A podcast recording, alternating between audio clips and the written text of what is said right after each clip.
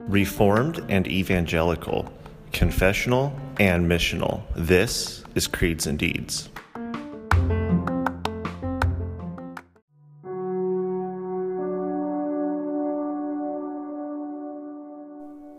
Hear the word of the Lord from Psalm 119, verses 25 through 32.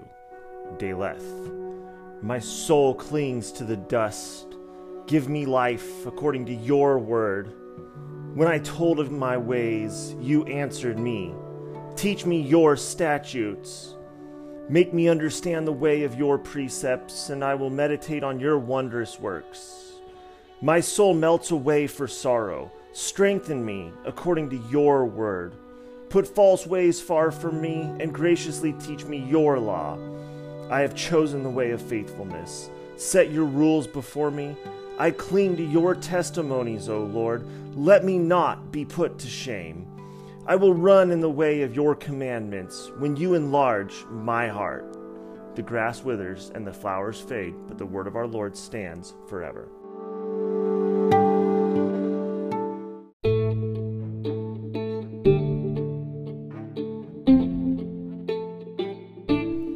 Westminster Shorter Catechism, Question 91. How do the sacraments become effectual means of salvation? Answer. The sacraments become effectual means of salvation, not from any virtue in them or in him that administers them, but only by the blessing of Christ and the working of his Spirit in them that by faith receive those sacraments. Scripture proof, 1 Corinthians 3, verse 7. So neither he who plants nor he who waters is anything, but only God who gives the growth.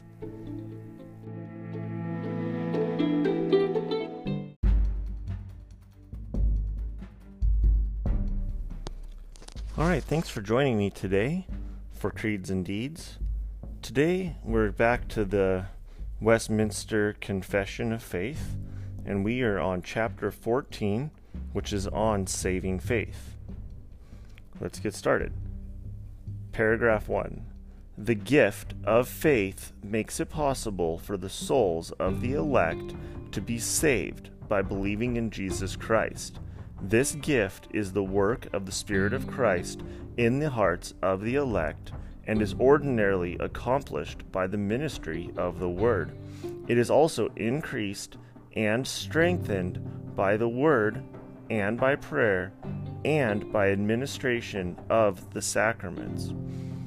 All right, on this one, I think the big thing to point out of this is the gift of faith. A lot of people think that faith is just something that you're able to exercise in yourself, that anybody could just choose to exercise faith if they wanted to, but that's not the case. We know that even faith is a gift of God. We can't even have faith in Christ unless it's given to us the ability to have it, which is why it's so important to understand that before we ever become Christians, before we ever exercise faith, Christ is already working in the heart of the elect to regenerate that heart and give them the ability to actually exercise faith in Christ.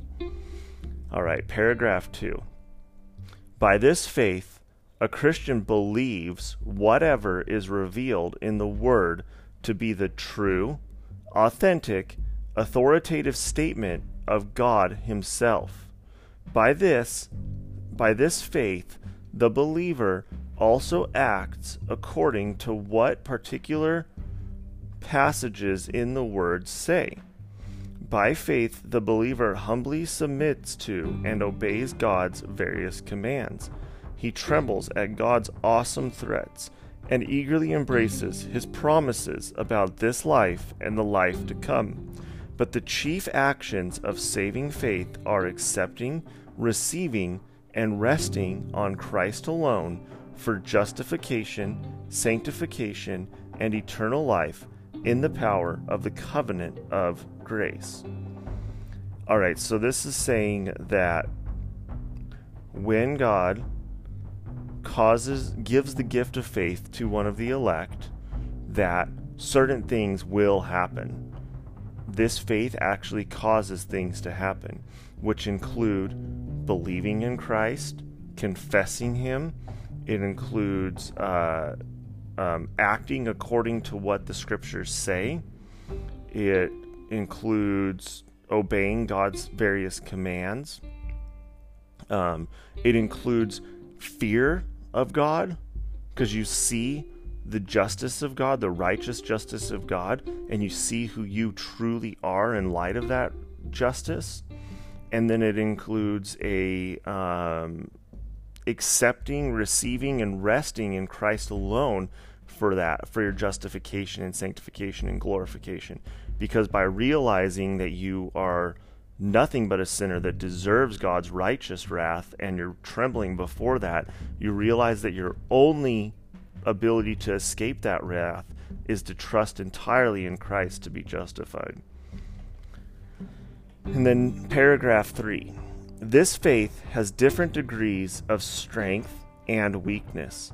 It may be attacked and weakened often and in many ways, but it gets the victory. In many believers, it matures and becomes completely assured through Christ, who both creates and perfects our faith. All right, so this is saying that there's different degrees of growth or of strength or weakness in this. So there's different people throughout the church that will have, some will have a very strong faith, some will have a very weak faith. However, any of the elect who have true faith in Christ will persevere to the end, because Christ is the one who created that faith. And although it can be attacked or weakened by various, by the enemy through various ways of the world, it will have eternal or final victory in the glorification and eternal salvation of the elect, because it's Christ who gives the faith. And that's why this doctrine of the doctrines of grace is so important, because when we realize that faith is not something that we just choose to have, but it's something that God gives us, then we realize that God, being the founder of our faith, is also the perfecter of our faith, and He is not going to be defeated.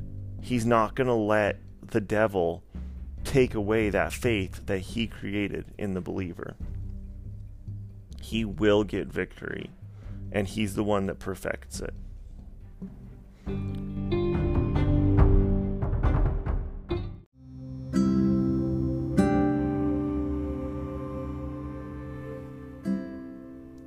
And now, let's come to the Lord and meditate upon Him, and come to Him in prayer,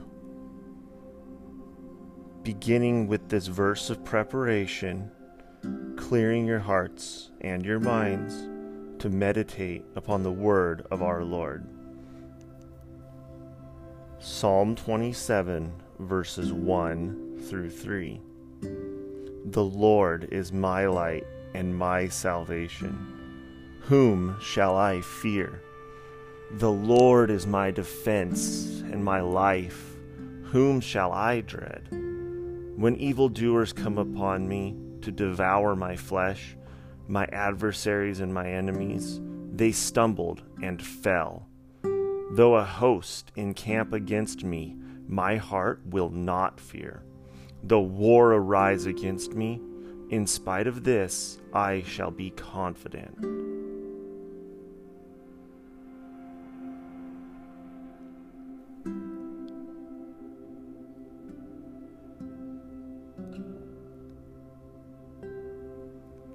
Adoration and worship. Psalm 96, 7-13. Ascribe to the Lord, O families of the peoples. Ascribe to the Lord glory and strength. Ascribe to the Lord the glory of His name, by offering in Him, and come into His courts. Worship the Lord in holy attire. Tremble before Him, all the earth.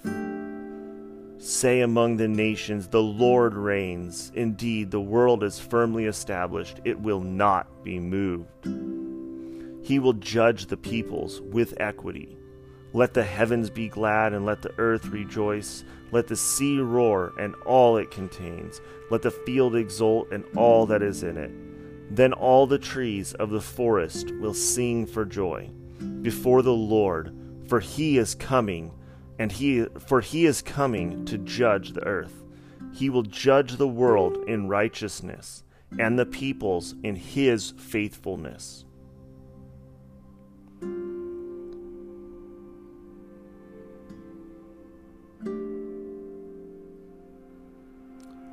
Confession of sin and assurance of pardon.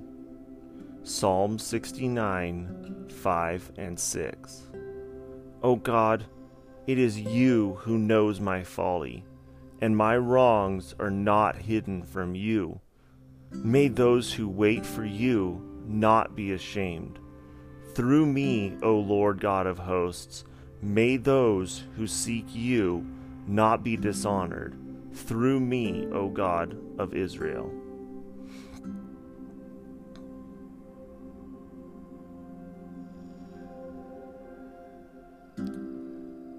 Thanksgiving and gratitude. 1 Thessalonians 5, 16 through 18. Rejoice always. Pray without ceasing. In everything give thanks, for this is God's will for you in Christ Jesus.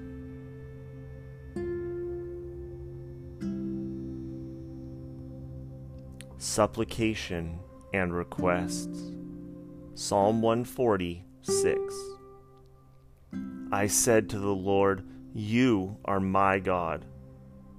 Give ear, O Lord, to the voice of my supplications.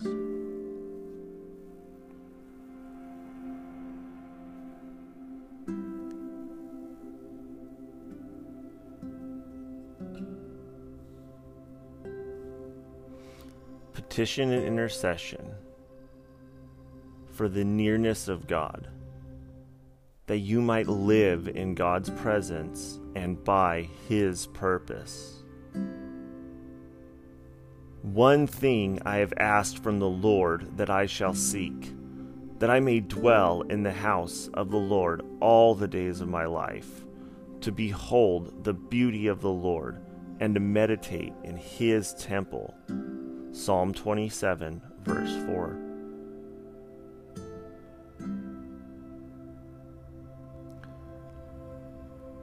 For our nation and leaders, that our leaders would have godly advisors.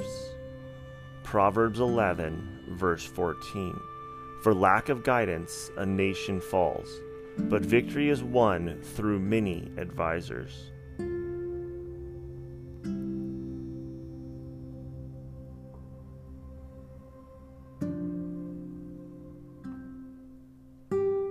For your friends, that your friends would hear the gospel, that your unsaved friend might hear the gospel. From Romans 10, 13 and 14. For whosoever will call on the name of the Lord will be saved. How then will they call on him in whom they have not believed? How will they believe in him in whom they have not heard? And how will they hear unless they have someone to tell them?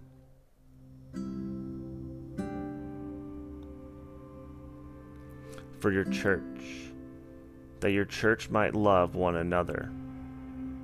A new commandment I give to you, that you love one another, even as I have loved you, that you also love one another. By this all men will know that you are my disciples, if you have love for one another.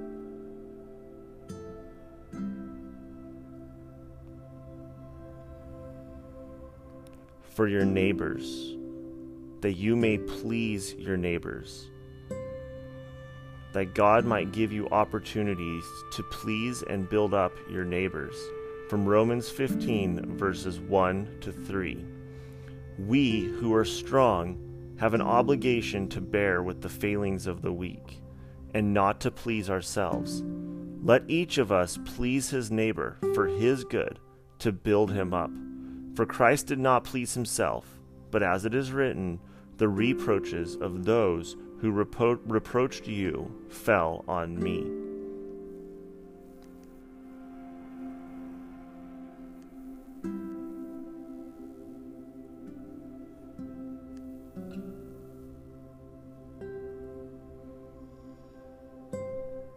And now the Apostles' Creed.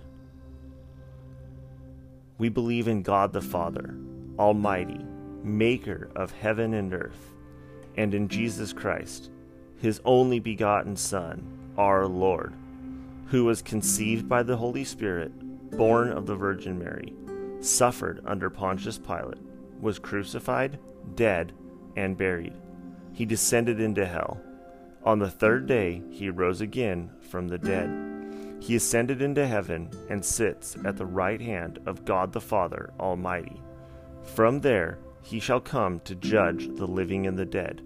We believe in the Holy Spirit, the holy, universal church, the communion of the saints, the forgiveness of sins, the resurrection of the body, and the life everlasting. Amen.